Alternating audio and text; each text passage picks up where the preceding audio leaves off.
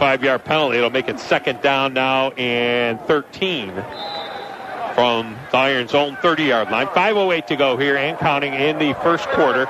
Iron leading by a score of 3 nothing. Two tight ends now go to the right side of this formation. Looks like a heavy run formation. We'll see. Trent Richardson in the backfield. Perez under center. Now he puts a man in motion across the formation. They'll hand it off on a jet sweep. Looking for the corner out there and not quite getting it is Defonza Felton. He's been a story. Defonza Felton is 5'6", 153 pounds out of Tuskegee. And Mike, I got to tell you, I was 156 pounds once. It was the eighth grade. Yeah, I was going to say it's been quite a long time for me since I've seen uh, 156 or 153 on the scale. Obviously known as being a little bit of a quicker, faster type guy. They tried to hand it and catch the defense off guard, but uh, not much success there on the outside. He got three yards. It brings up third down and 10 near the 33.